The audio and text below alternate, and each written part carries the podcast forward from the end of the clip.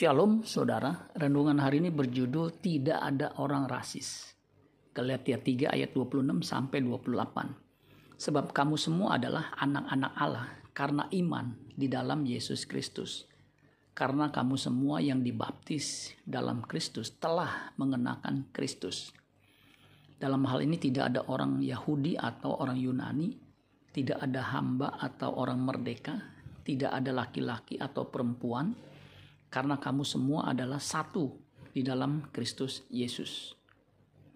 Orang Kristen yang bersikap rasis bukanlah orang Kristen yang mengerti kebenaran. Sebab di dalam Kristus tidak ada perbedaan ras, gender, apalagi status sosial. Jika ada gereja yang rasis, jangan-jangan itu bukan gereja Tuhan.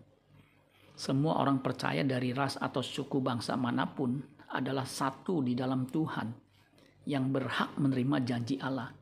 Galatia 3 ayat 29 dan jikalau kamu adalah milik Kristus maka kamu juga adalah keturunan Abraham dan berhak menerima janji Allah. Nanti di kerajaan sorga akan ada suatu kumpulan orang dari berbagai suku bangsa berkumpul menjadi satu keluarga besar kerajaan Allah.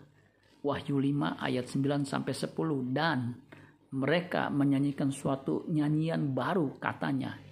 Engkau layak menerima gulungan kitab itu dan membuka meterai-meterainya.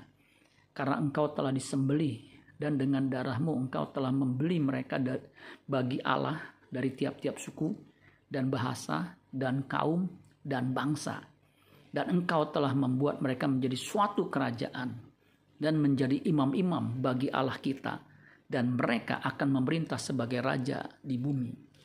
Wahyu 7 ayat 9, kemudian daripada itu aku melihat sesungguhnya suatu kumpulan besar orang banyak yang tidak dapat terhitung banyaknya dari segala bangsa dan suku dan kaum dan bahasa berdiri di hadapan tahta dan di hadapan anak domba memakai jubah putih dan memegang daun-daun palem di tangan mereka.